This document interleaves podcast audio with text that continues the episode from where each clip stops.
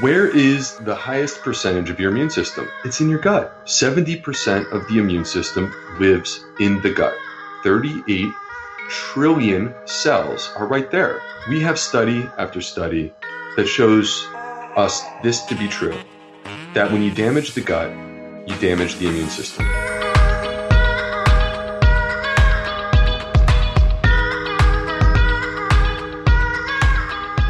Well, hello there, and welcome to the Exam Room Podcast, brought to you by the Physicians Committee.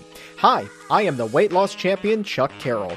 Thank you so very much for giving the show a listen, or a view, or a download, wherever it is in the world that you are.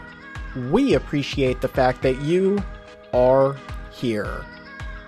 The gut.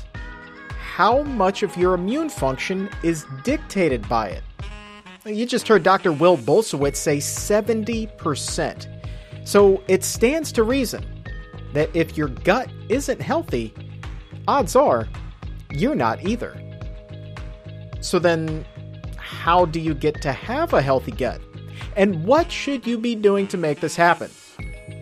All good questions, and Doctor B will be here with some good answers. So let's get pumped up to get dirty about this. We will be taking a deep dive into your tummy and beyond. And we're going to touch on how COVID nineteen is affecting the G I tract. We now know that some of the symptoms for the virus, they're, they're not pretty at all. They take direct aim at the gut. So while there is no immunity from COVID nineteen, but can a healthier gut help mitigate the severity of the symptoms? We're going to find out about that as well. And in another segment, no doubt you've heard about the meat shortage in the country. But if there's less meat, won't that also mean less of everything else? I wanted to check in specifically about how our supply of fruits and vegetables is doing. So I will be welcoming Dale Moore from the American Farm Bureau to the show today. We're going to be going down on the farm, checking the pulse of the growers and seeing what is happening. I want to make sure that we're not going to be having a kale shortage anytime soon.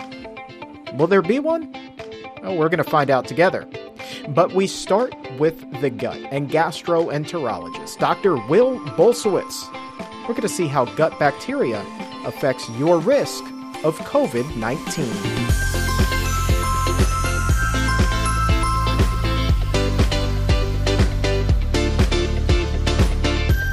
Rolling right along here on the Exam Room Podcast, brought to you by the Physicians Committee with the weight loss champion, Chuck Carroll. Really excited about our next guest. You know, this is such an important topic given everything that's going on in the world right now and the fact that so many of you are interested in gut health. I'm pumped about this beyond belief. He's the author of the new book, Fiber Fueled, the plant-based gut health program for losing weight, restoring health, and optimizing your microbiome. You can call him Doctor B. I will call him Doctor Will Bulsiewicz. Welcome to the show, Doctor B.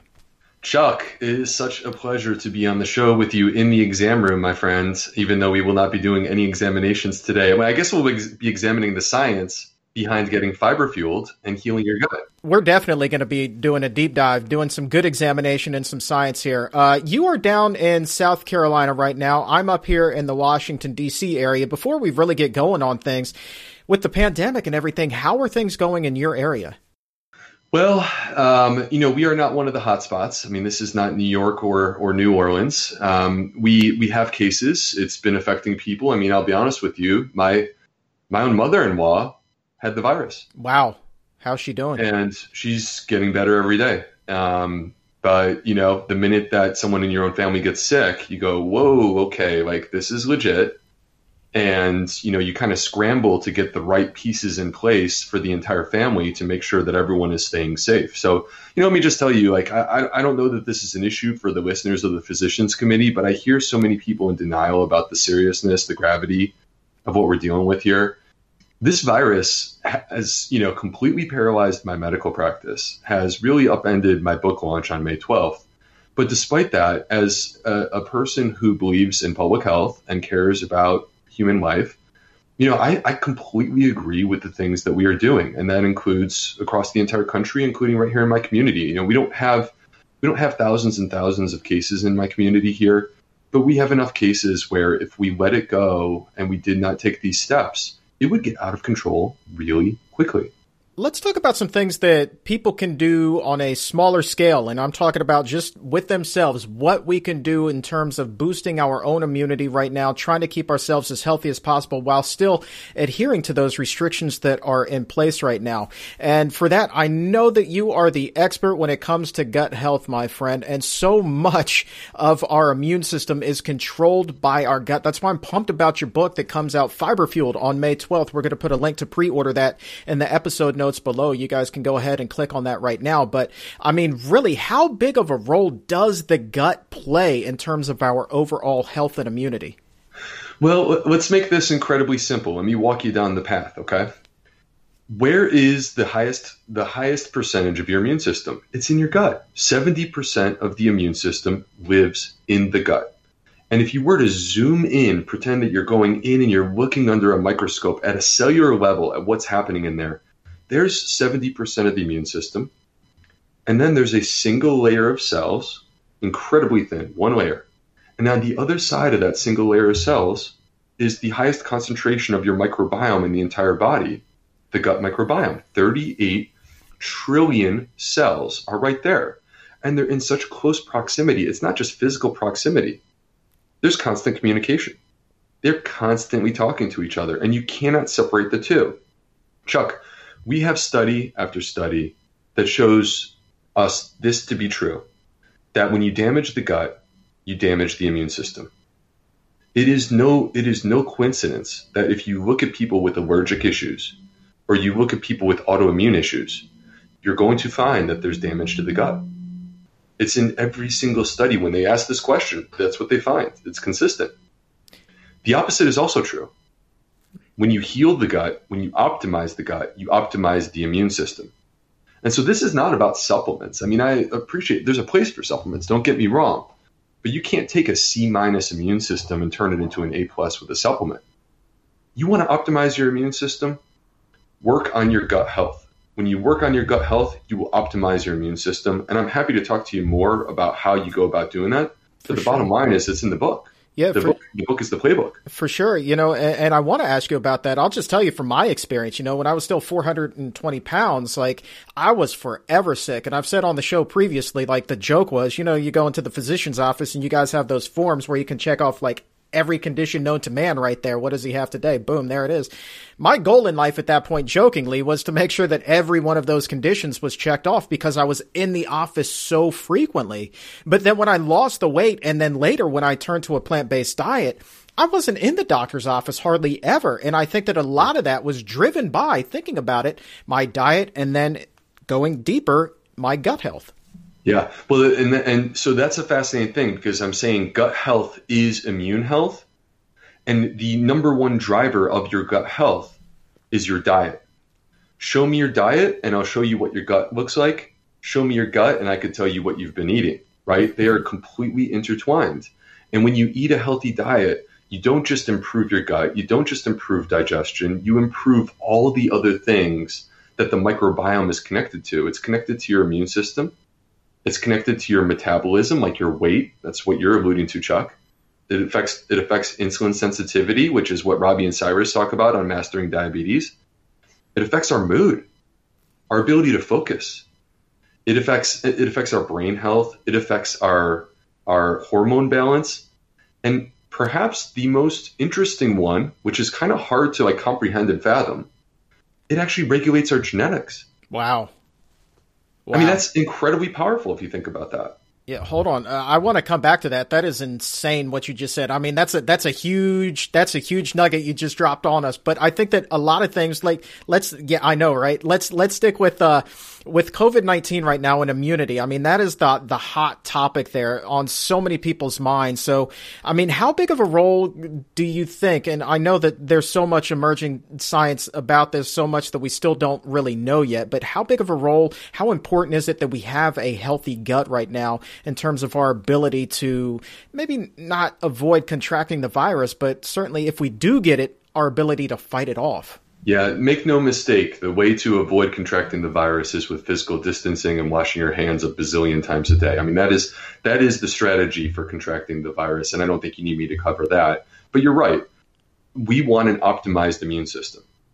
And I think that one of the things that I see that is being sort of misunderstood is people saying, I want more immune system. I want a more powerful immune system. But, you know, a more powerful immune system can actually turn into your enemy. How's that? Most, so most people don't realize that you, the, the virus enters into your body. The immune system steps up to fight the virus. But if the immune system hyperreacts, okay, it's basically like it comes out. It's like Tony Montana saying, say hello to my little friend. And it's just unloading all the guns at once, right? And it starts unloading all the gun, guns at once. And what you get is you get overactivation of the immune system. Perhaps you've heard of this expression, the cytokine storm. It sounds really cool. It's not, because people who get a cytokine storm, their immune system is exploding and it has negative consequences. And if you go to the lungs, what ends up happening is the lungs start to fill up with fluid, both lungs. And we call this acute respiratory distress syndrome, A R D S. A R D S is one of the most dangerous things that can happen to a human being.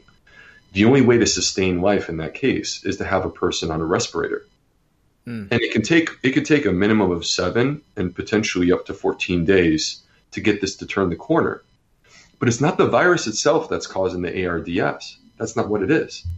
It's the virus setting off the immune system, and then the immune system burning out of control to the point that it actually goes so far as to actually cause this reaction in the lungs, the A R D S. So you don't want an excessive immune system. What you want is you want precision, you want optimized, you want targeted. And that, by the way, is exactly what you get when you optimize the gut.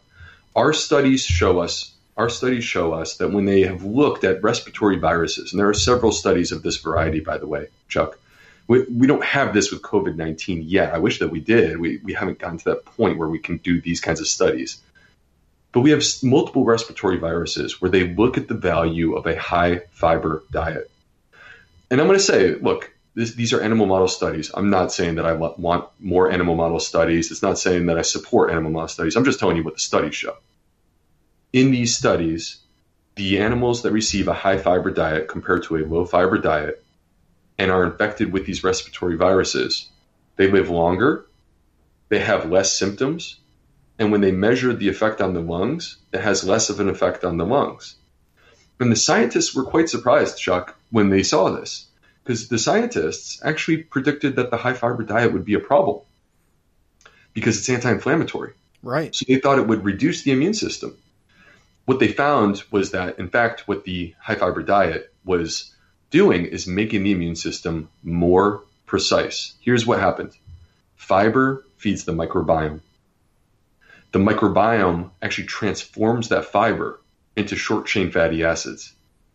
Short-chain fatty acids, it's chapter three in my book. I'm obsessed with these things. In this particular case, I mean, they have healing effects throughout the entire body. I could talk for a whole hour about them. But in this particular case, the short-chain fatty acids go to the lungs. They recruit the C D eight cells, which are the exact cells that you want to fight the virus. You're getting the right soldiers on the battlefield. Mm-hmm. But the rest of the immune system kept them in the barracks. Kept them in the barracks, kept them cool. All right, chill out, guys. We don't need you going crazy here. This is not your fight. All right. And so it is the type of precision, the type of targeting, the type of optimization that I'm talking about. I'm not saying that every single person who eats a high fiber diet is going to have a perfect immune system and not have to worry about getting this virus. I'm not saying that we lift our restrictions based upon these studies, I'm telling you. What I am saying is gut health with a high fiber diet can translate into a precise, targeted, optimized immune system that can make a difference in the fight against this virus. No, no doubt. This is the reason why the book is called Fiber Fueled. That's out May twelfth. Get your pre-orders in now. Um, I, I'm curious, talking specifically about the gut, switching gears just slightly, I understand now going back to COVID nineteen, we're starting to see, you know, some issues with COVID nineteen and the G I tract. What's the connection there? I want people to know, this is like a this is like a public service announcement here. This darn virus can wear many masks, and it can hide and fly below the radar. And one of the ways that it can present is like a stomach bug. You think you got a stomach bug, you get a loss of appetite, nausea and vomiting, or diarrhea. In some cases, abdominal pain. And these particular these particular patients, they think, you know, you think you have a stomach bug, and it turns out you actually have COVID nineteen. And it's really important you develop these symptoms to be conscious of the possibility that it, maybe it's not a, maybe it's not a stomach bug, maybe it is COVID nineteen. Because if you're conscious of that possibility, you're going to take the right steps, you're going to continue to distance yourself from other people, and you're going to make sure that you don't get anyone else infected. The reason why it's affecting the gut, Chuck, is kind of interesting. You've probably talked about this on the Exam Room podcast before. The, the virus has this unique protein called a spike protein. The spike protein allows the virus to attach to a human receptor called an A C E two receptor. The main location of these A C E two receptors is in the lungs. That's why it's attacking our lungs. But the number two location is our gut. And this is the reason why a person can manifest with gut symptoms and actually have active COVID nineteen. And in the studies, they will detect it in the stool. So when they check that person's poop, they actually find that the virus is present in that poop. And so this is why we have to be very careful. Ah, I didn't know. I mean, I know I've heard of uh, blood tests and nasal swabs. I've not heard of the fecal test for COVID nineteen. The fecal test is not being rolled out by our government. It is not something that is designed for clinical use. But in laboratory studies, the fecal test is showing that the, that the presence of the virus is there. And what's interesting, in some cases, what they saw is that there are cases where the virus is still present in the stool, but not present in the respiratory system, like in the nose. And so what that means is that you have actually cleared the virus up top in the respiratory system, but you continue to shed the virus through your stool, which basically means, people, please wash your hands after you poop. Right. That's that's an important tip there. Thank you. Back to the basics, Chuck. I, I mean, really. These are the basics. Yeah, and I can't see that test being rolled out in any sort of drive-through site either, uh, for the record. I think that that should really just be limited to those nasal swabs, personally.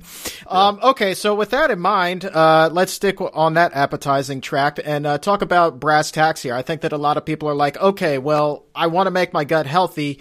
Really, what foods should I be eating? There are so many nutrition nuts that watch and listen to the show. So what are the ones that we should really be focusing on right now?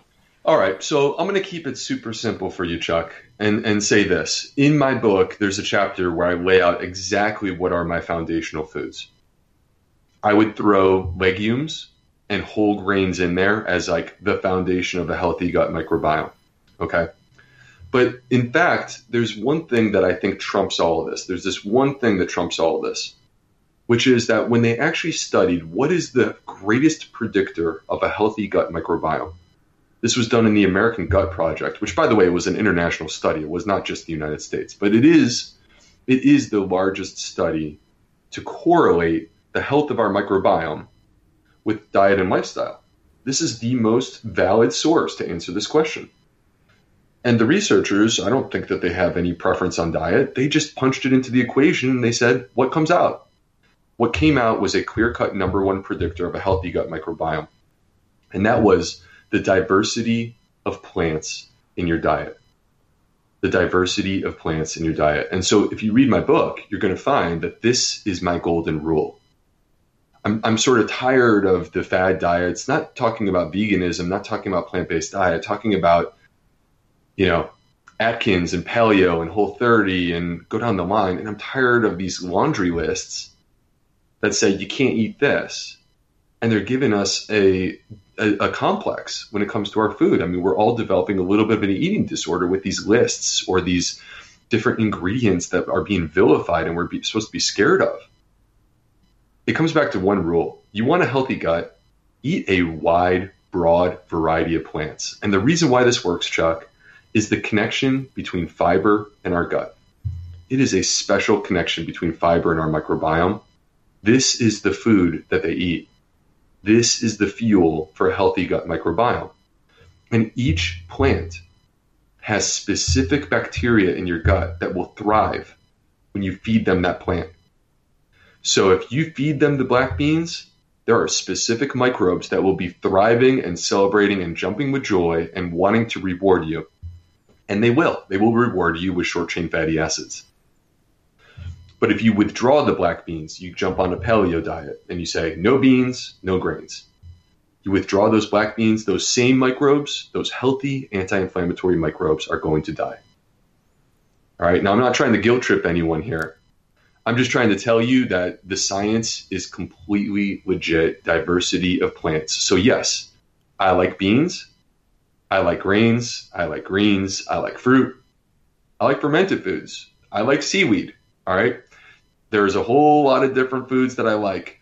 The key from my perspective, though, is diversity. Don't always do the same stuff.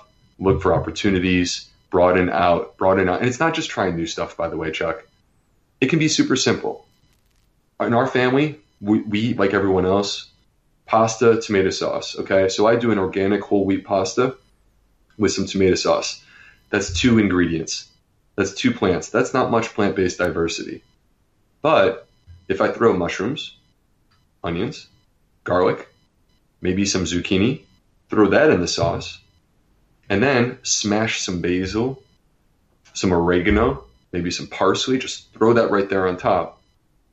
And now all of a sudden you went from two to like seven or eight. It tastes even better. It's effortless. And your gut loves you for it. You know, people sleep on this one. You want to talk about good things to throw in a pasta sauce. I'm telling you, just chop up some fresh kale and put that in there. It it's mm. it takes, if you don't overcook it, it's a little bit chewy. It's kind of nice, especially if you're just tiptoeing into the idea of, of a plant-based diet and you're used to having kind of like a, a chewy meat, as disgusting as that sounds, in the pasta sauce there. I'm telling you, like chopped kale can actually replicate that mouthfeel. That term kind of creeps me out, but it's true. Can replicate that mouthfeel kind of Uh, well, and I think that it would also serve to uh, help your gut out way more so than any sort of red meat or pork or anything along those lines. Uh, the pork and the red meat, I mean, we detail this. This is this is made very clear in the book. There are certain things that elevate the gut, that make it stronger, that make it healthier. And fiber, fiber is the flagship. All right. And fiber you only find in one place. You find it in plants. They got a monopoly. This is why diversity of plants is the number one thing. But Chuck, the flip side is saturated fat. Mm. Saturated fat actually induces dysbiosis in the gut. Saturated fat actually causes damage to the gut. People talk about leaky gut. All right, leaky gut, the word that I would use is dysbiosis, but what you're talking about is really causing harm to the to these gut microbes. And we have multiple studies that say that saturated fat does that. And let me come forward and be clean and be honest, you know, complete transparency. Meat, absolutely. I mean, meat contains saturated fat. Cheese contains saturated fat. But you know what else does? Coconut oil. And I don't, so I don't really get the put in the coconut oil in the coffee idea, because I don't see what the advantage is. I just don't. No. It, I, I'm I'm going to be honest with you. It just does not sound like it would taste good together anyway. I've never personally tried it. You know, if I'm going to drink coffee, I would like it black. I'm more of a tea guy anyway, but I don't want the sheen of oil on top of anything that I'm drinking. I'm just saying. Yeah. Well, I think that's fair. I think that's fair. But, you know, I think what it is is people have been lured into these fads and traps, you know, and they're being sold stuff that that that sort of gets out there and enters into this echo chamber of like YouTube and Instagram, where every single person is sharing this information, but it's not coming from a reputable source. I mean, how did bone broth get so darn big when there's not literally a single study, not even a stinky one, not even like a like. Give me like three people taking bone broth and afterwards saying, hey, I feel better in my gut. Like, at least give me that. You, got, you don't even have that. I Yeah, man, I, I don't know. It, it reminds me of a, a friend of mine uh, who one day I went over to his house and he's like so proud. He's a little bit overweight and he, he knows my backstory. And he's putting a stick of butter, honest to God, Doctor B, he's putting a stick of butter in his cup of coffee. And he's like, hey, Chuck, I'm going to catch up to you with this weight loss thing. And I'm just kind of looking at him. I'm like, what are you doing, man? Like, explain to me how this works in like any sort of like sense here. And he's like, well, it's going to keep me full, bro. It's like, I, do you know what you're putting in your coffee right now? Even if it does keep you full, like just the amount of fat and calories that you're ingesting now is off the charts. Like, come on, man, common sense. It's got to kick in.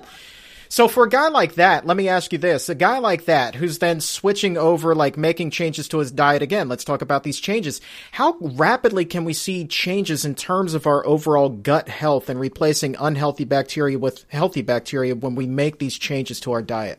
So, you know, this is a great question, and I love this because as I was preparing my book, I wanted to answer that exact question. And what I saw was study after study after study showing me that the magic number appears to be about four weeks. All right, so there are multiple examples in my book where I will talk about something changing and something disappearing or emerging, and it always seems to come back to about four weeks is the time period. And this is the reason why, Chuck, that I made my the meal plan. You know, m- my book, it's got the science. It's going to show you the path, but it's not going to leave you hanging. It's actually going to give you the plan. So I have a four-week plan called the Fiber Fueled Four Weeks. It's got over seventy recipes. Every week you have a shopping list with ingredients, all that kind of stuff. And the reason why I made it four weeks, it would have been so much easier to just do like ten days and call it a detox, you know? And so four weeks because that is the period of time that you can really change your gut. You can make dramatic changes to your gut in about four weeks. Yep. And I would I would think also that if you make a change, uh, we, we do a, what we call a twenty-one day kickstart uh, with the Physicians Committee. You're doing four weeks. But I think that, you know, more than just the ten days is a fad. ten days is something that anybody can do. ten days, though, in my opinion, I'm not a doctor, does not establish lifelong habit changes. And I think that to be successful long-term, whether you're just trying to lose weight or achieve optimum health overall, you got to go beyond ten days. Like you need to establish a new pattern, a new, a new set of habits there. And I think that when you reach three weeks, four weeks, you're going to be much, much better shape to do so and not go back to your old ways. You know, this it's not even – you're right. And this is this is also not a four-week plan um, and then you quit. This is not a Whole thirty. You know, this is not meant to be some discrete thing. This is, and, and, you know, Chuck, you know this because you read the book. Right off the bat, I'm talking to the patient or I'm talking to the person reading the book and saying, this is not meant to be a diet. This is a lifestyle that heals. It is a lifestyle trajectory that heals. And when you get your lifestyle in alignment, and that includes diet, that includes the other elements of your lifestyle, like sleep and exercise and these other things. Small changes, when you turn them into a habit, lead to massive results. And health can become effortless. When you take those things and you turn them into habits, it becomes effortless to actually take your health back. And that's why I completely agree with you. Whether it's three weeks, four weeks, whatever it is, the Physicians Committee and I are saying the same thing. Don't stop there. Don't stop there. We're just getting you started. We're getting the ball in motion, and you keep that ball rolling.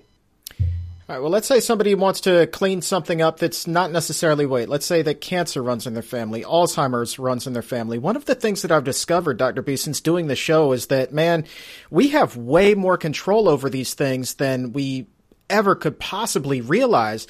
Sure. And in your book, you write about the strong connection between genes and gut health again. Can you talk to us a little bit about how that works? We've heard the analogy so often about genes being a light switch that you can flip on and off. What's what's your opinion here? Yeah, well, that's that's completely the truth. So, you know, it's a matter of you're describing epigenetics. All right. Now, in the year, it was roughly right around two thousand or two thousand one, they cracked the human genome for the first time. It was the Human Genome Project. It was international.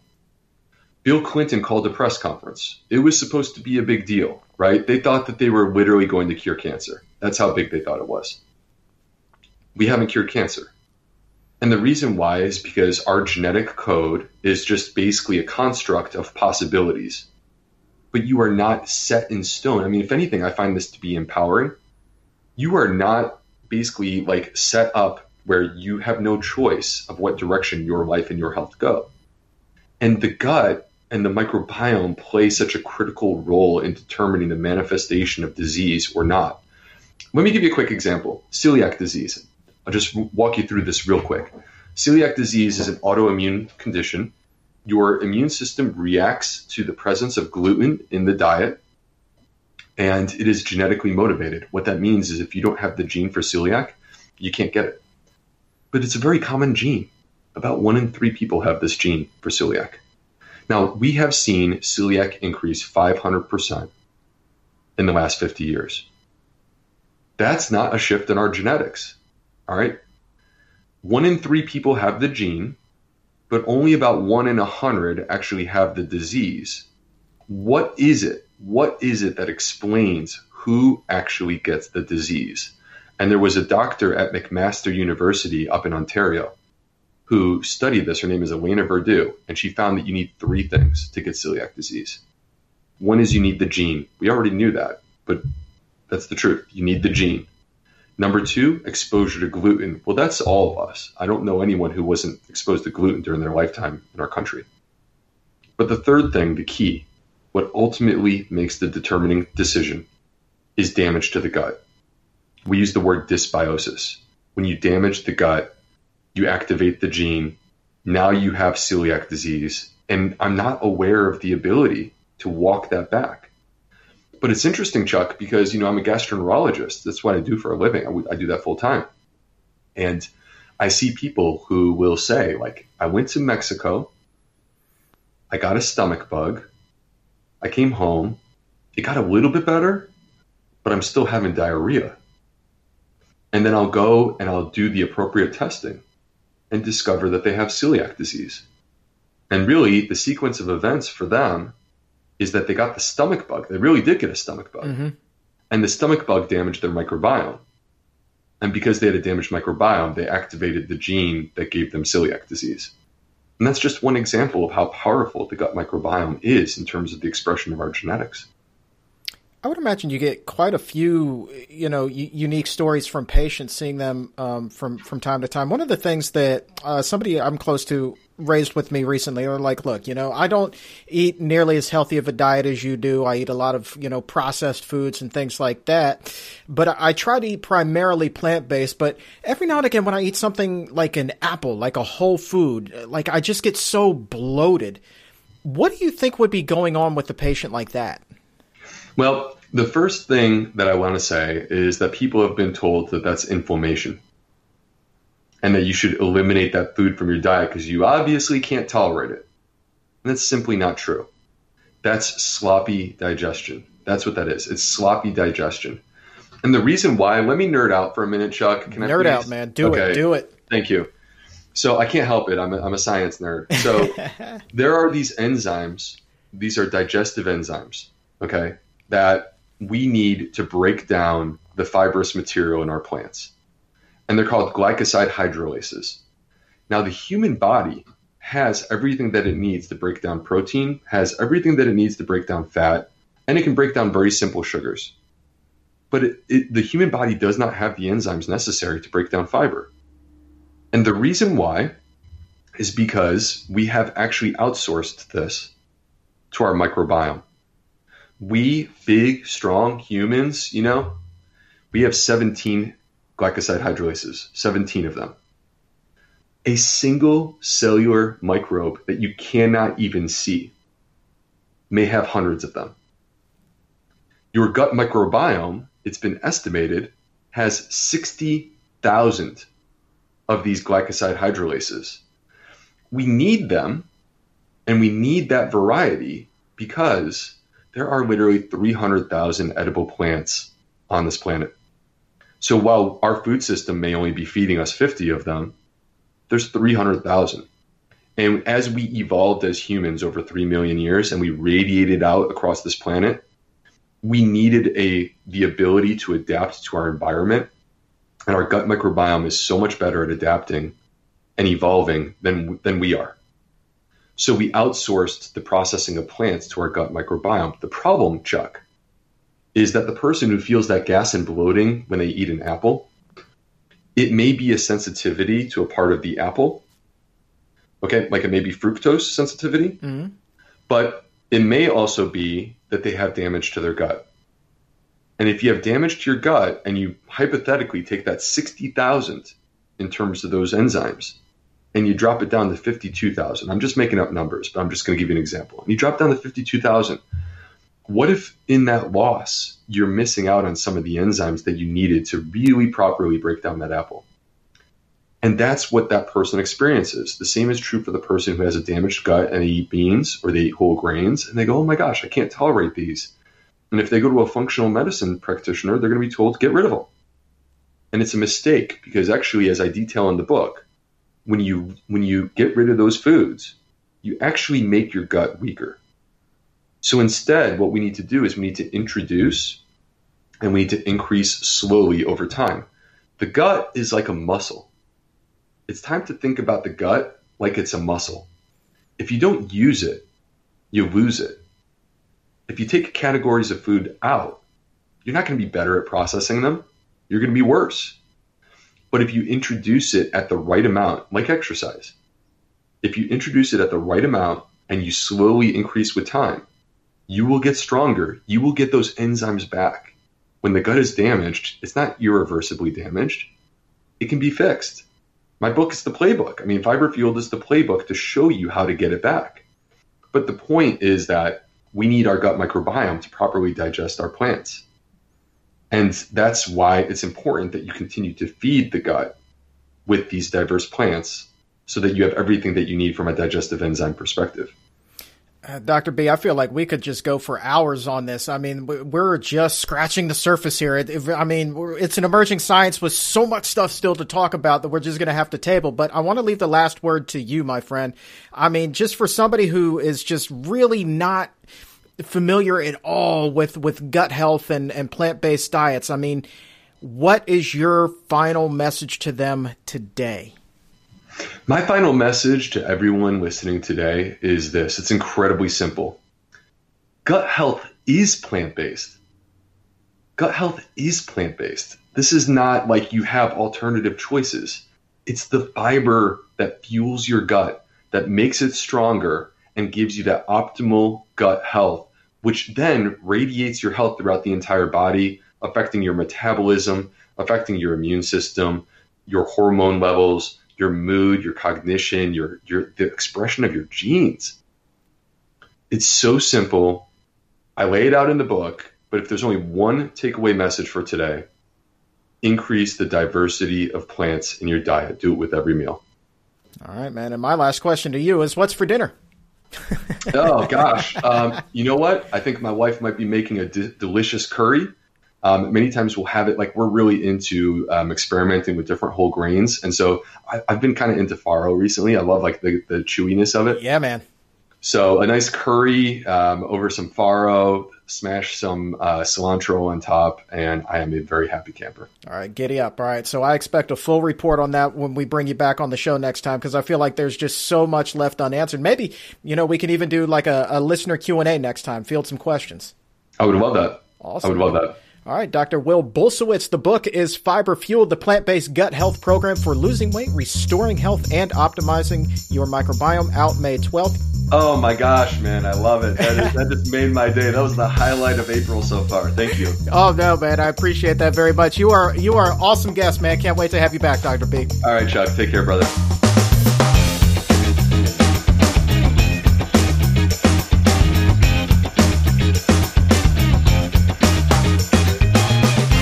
Again, if you'd like to pre-order a copy of Doctor Bulsiewicz's book, Fiber Fueled, a link to do so is in the episode notes. What a fun guy. First time on the show. I think that we will be bringing him back for the Exam Room Live. Lots of energy on him, too. Probably because he's got a healthy gut. Now then, let's change gears. America is, in fact, in the midst of a meat shortage. Processing plants are shutting down left and right because of outbreaks of the coronavirus among employees. As much as twenty percent of the pork supply has been cut off because of this, and it's also happening with beef and chicken. So that begs the question, how is the supply of fruits and vegetables? Are farmers facing the same issues with their crops? Will the produce section at your store look a little barren the next time you head there? And my next guest, he will have the answer.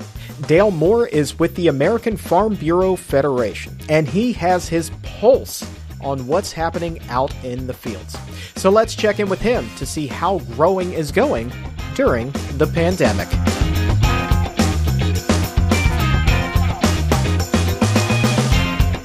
Continuing here on the Exam Room Podcast, brought to you by the Physicians Committee with the weight loss champion, Chuck Carroll.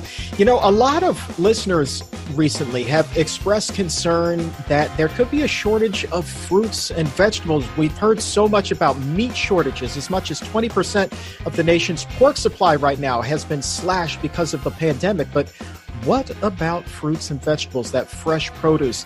To help guide us through that, get some answers, we welcome to the show Dale Moore. He is the Executive Vice President of the American Farm Bureau Federation. Dale, welcome to the Exam Room. Chuck, thank you so much for inviting me in. Thank you for giving me a chance to at least virtually uh, get out of the house for just a teeny tiny bit here. It's my pleasure. I think that we all should try to get out of the house virtually or otherwise right now. I know we're all going kind of stir crazy at the moment.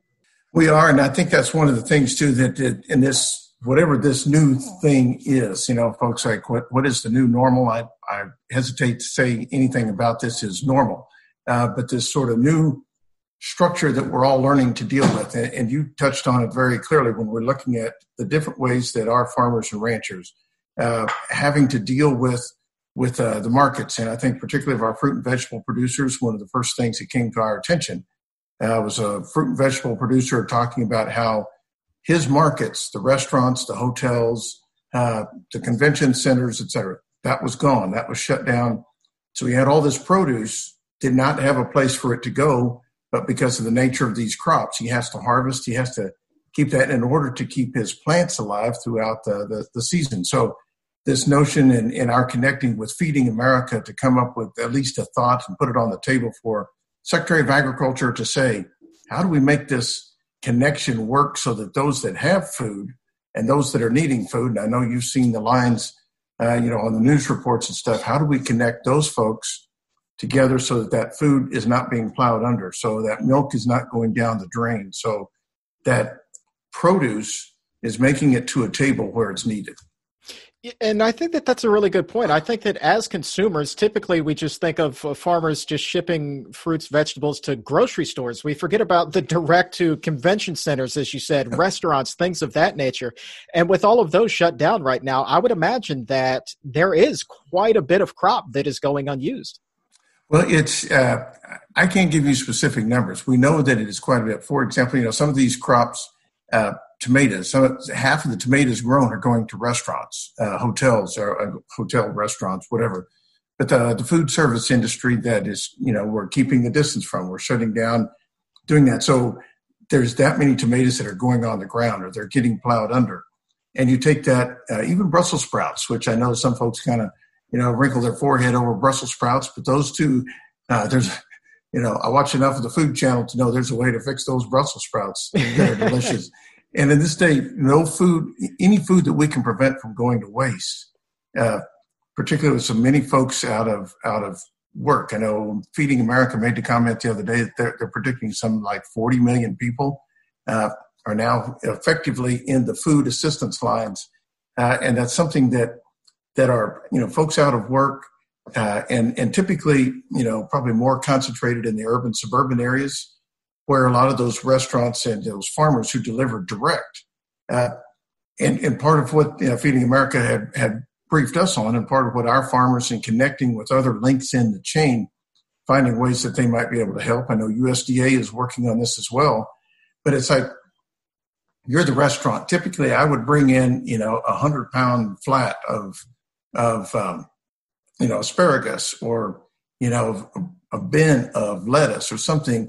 That's not something that makes it very easy to hand off to to a you know family that's needing to feed themselves, and I need to share that with a number of different families.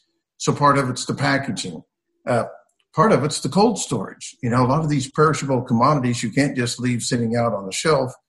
There's got to be a, a continual flow to the process, and so you know if we can you know connect folks who have idle shipping and idle cold storage and all those different links in the chain. Uh, Hopefully we we don't see any more pictures or minimize the number of pictures of, you know, squash, tomatoes, cucumbers, Brussels sprouts, fruits, vegetables going into the ground and being plowed under simply because we cannot get them to market. So, and I think that that kind of answers this question, I, I just want to ask you flat out, in your estimation, based off of what it is that we're talking about, it does not sound like there will be a shortage of fruits, vegetables, produce anytime soon. It sounds to me like actually right now there's more than enough. Well, and it's something, and you may have seen this, uh, Chuck, when we first, when COVID nineteen first kind of reared itself up and we started, you know, hearing concerns and, and we started seeing the cities and urban areas and states shutting down, encouraging social distancing. One of the things that came back to us was, you know, farmers and ranchers, you know, the hashtag still farming or pound still farming.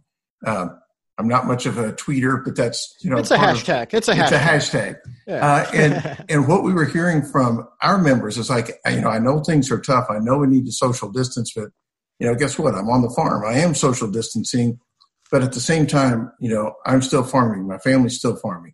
It's why, you know, out of the box, uh, one of the first things we focused on the supply chain, making sure that farmers could get stuff to market and could get the inputs they needed, you know, the seeds or the plants or whatever they need for their, their produce, to put that in the ground. And at the same time, making sure they had the workers they needed, because a lot of these fruits and vegetables, is very familiar, a lot of them require a lot of uh, hand labor. Uh, they're not things that, you know, big mechanic, like with the grains, you know, there's a lot of mechanical harvesting and, and stuff that can take care of that. But when it comes to fruits and vegetables, the specialty crops, you need a lot of, of hand labor to make that work. And can you talk about any of the safety measures that you've heard of from farmers who are, you know, trying to keep employees healthy and, and as well as, you know, make sure that we don't see anything out in the field like we're seeing with the processing plants right now? Well, and that's one of the things, uh, it's, you know, each, and this is one of the things we emphasize, each one of those farms that's out there, the farmers and their families themselves, the men and women I work for, they're out there working too. So they want to be safe. They want to keep their families safe. They want to keep their workers safe. Uh, following the, uh, you know, Center for Disease Control guidelines. Uh, that's one thing that, you know, we've had going out and making sure folks are aware. Our state farm bureaus have been sharing that information.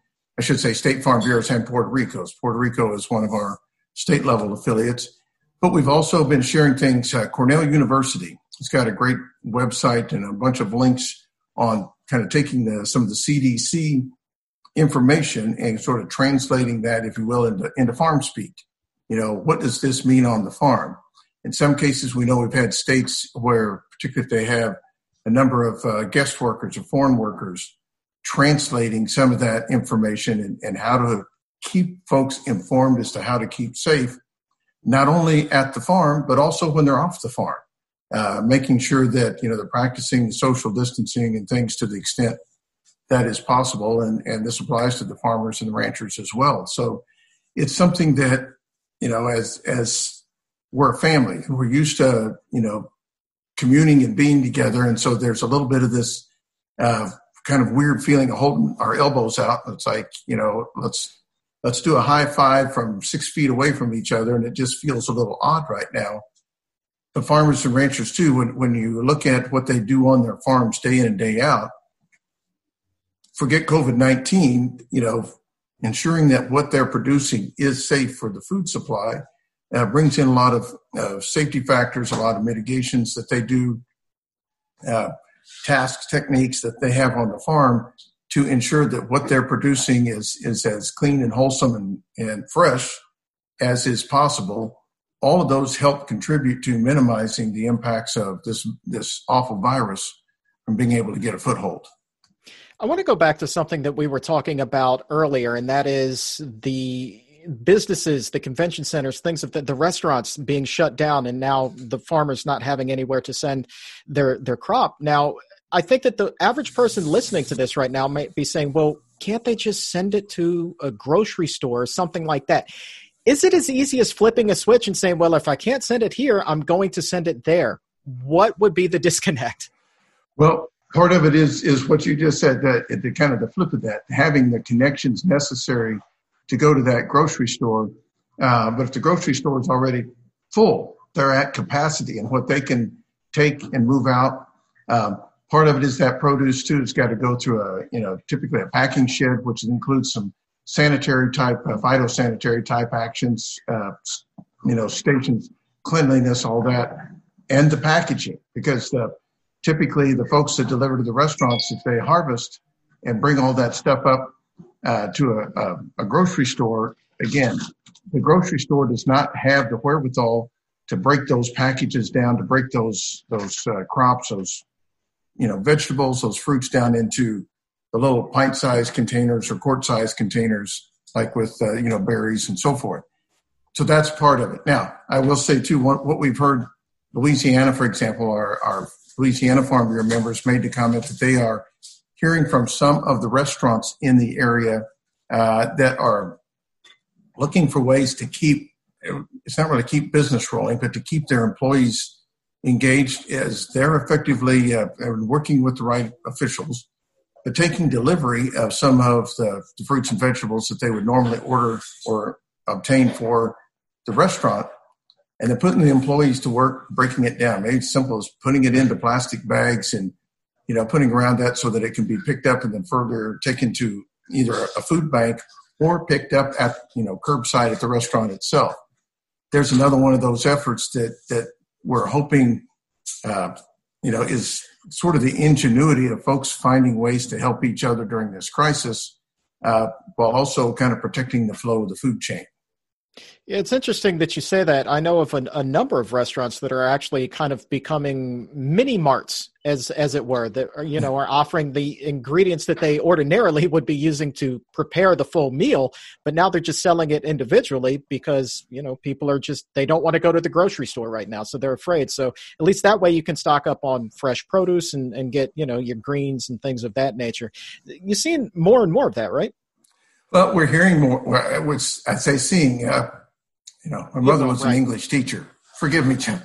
But hearing more about that and kind of in that context of, of how now I've got a great idea and, and it's almost like, uh, you know, I kind of remember this. I remember Grandma talking about standing at the stove and actually fixing food rather than ordering it online. I mean, it, it's kind of interesting uh, to see it, and had one individual tell me how reader or not viewership, I start to say readership, viewership of things like the Food Channel. You know, I hope they show that recipe on how to, you know, saute those vegetables just right, or put them in through, you know, make a, what is it, uh, thing they're doing with some of the vegetables, ricing.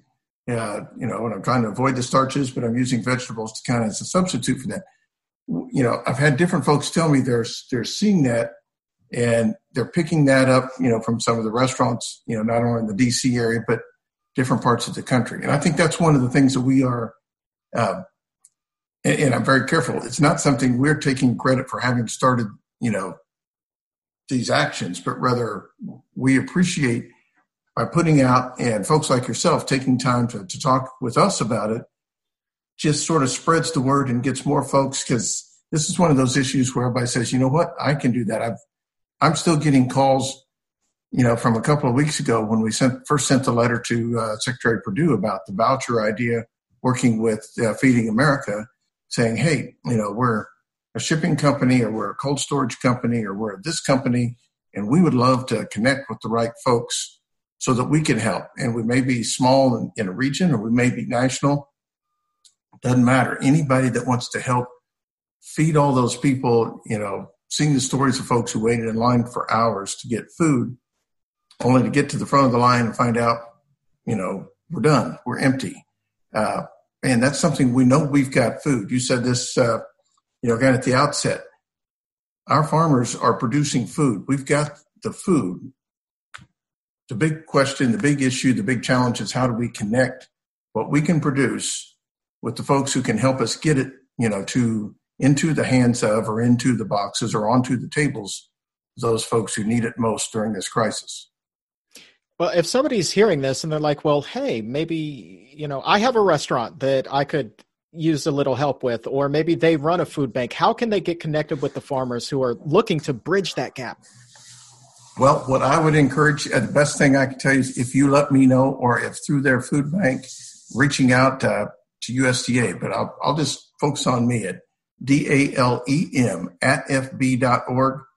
Uh, what I can tell you is I am not the expert. I'm kind of the chief full of it guy, um, but I know who I need to get it to that has that expertise. And I'd be happy to, to be the relay uh, on this to make sure that the folks who have a willingness to help, get connected with somebody who can say, hey, you know, here's what we need, or how can we perhaps uh, partner up on this. Sounds like a plan. And Dale, I can't let you go. Obviously, everybody listening to this, they love some plant-based diets. Well, can you talk a little bit, generally speaking, about what you're seeing as far as plant-based food industry trends? We hear so much about it's just booming in popularity. Are you noticing the same thing? We we definitely notice it. This, you know, we're a general farm organization, so our membership, you know, covers the range of every commodity that's grown in the United States. Uh, in every, you know, state. And it, and I'm always learning something. I grew up in Kansas, uh, and, you know, visiting with our members in, in Puerto Rico, visiting with our members in Hawaii, you know, doesn't take long to figure out that there's a whole different, you know, growing season and process and crops that can be raised, uh, a little different than Western Kansas, where, you know, fifteen inches of rain a year is, is a wet year. So we're looking at, at some of these trends, uh, not only in terms of how the crops uh, are raised, but in their process. What are the different products they can go in? What are the the combinations that are, you know, uh, we see it in how do you adding, you know, protein. I think particularly for those who prefer a, a vegetarian or a vegan type diet, you know, there's sometimes there's some challenges because of, you know, what is in that mix. And I had a, a great opportunity. I worked at U S D A several years ago. And one of the things that, that I remember being fascinated at is when we finally approved the, the organic rule, and watching how the organic industry just exploded when we finally had federal standards and kind of hard and fast rules.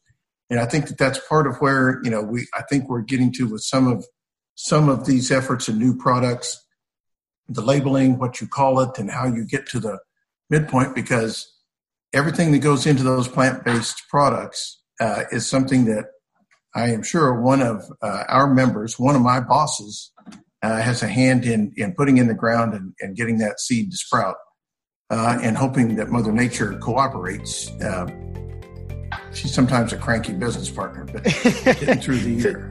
To put it mildly, my friend. Dale Moore, Executive Vice President of the American Farm Bureau Federation. Dale, thank you so very much for your time, my friend. You stay safe. You too, Chuck, and thank you so much for reaching out to us. And I look forward to giving you an update here in a few weeks to talk about how successful we've been.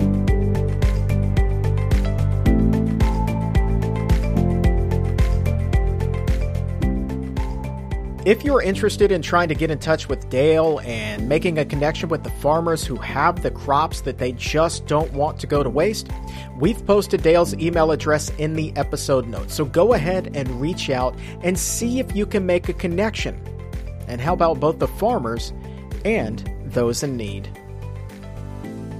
It was also great to get the perspective from Dale, because Dale isn't necessarily one hundred percent plant-based. He's not. But sometimes... let's be honest here. Sometimes we can get in this little bubble, our own little vegan world. But it's good to get the perspective of someone who lives outside that bubble, because we have to have conversations, you know? And then once we do, maybe together we can help make the world a healthier place. Coming up later this week, I will be joined by dietitian extraordinaire Lee Crosby. You know her as the Fiber Queen. Talk about making the world a healthier place. We just talked today all about fruits and vegetables. So here's a question for you. Which ones last the longest? Which ones take their sweet time spoiling? Well, Lee has done a ton of research on this and has come up with a list of the top ten fruits and veggies for longevity. Matter of fact, it's a top ten for both, both fruits and vegetables. So you're going to get twenty, twenty wonderful ideas out of Lee.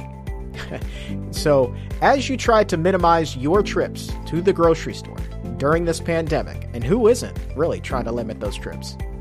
We're going to point you in the right direction of the fruits and vegetables that will keep the longest in your house. Plus, also on that very show, Doctor Neil Barnard will be back to answer your questions. We're going to be doing another full question and answer session when we open up the doctor's mailbag, a half hour devoted exclusively to getting you answers. So if you would like to submit your question, go right ahead. Follow me on Twitter and Instagram at Chuck Carroll W L C. You can send it to me there, or hit up the Physicians Committee at P C R M on Twitter and at Physicians Committee on the gram. Just make sure that you use the hashtag Exam Room Podcast. You can also send us a message on Facebook. Find us there. But I'll tell you what, we can use your help before the next show. We need your help to get this information in front of the people who need it the most. Because as we've talked about, at the heart of the show is our drive to make the world a healthier place. It's more than making conversations with people who don't eat plant-based meals. It's more than just figuring out what the longest-lasting fruits and vegetables are. It's about getting this information into the hands, into the ears of those who need it the most. And one of the best ways that you can help us achieve that is simply by subscribing to the Exam Room Podcast by the Physicians Committee on Apple Podcast or Spotify or Stitcher, really wherever shows are available. And also when you do, please leave a five-star rating.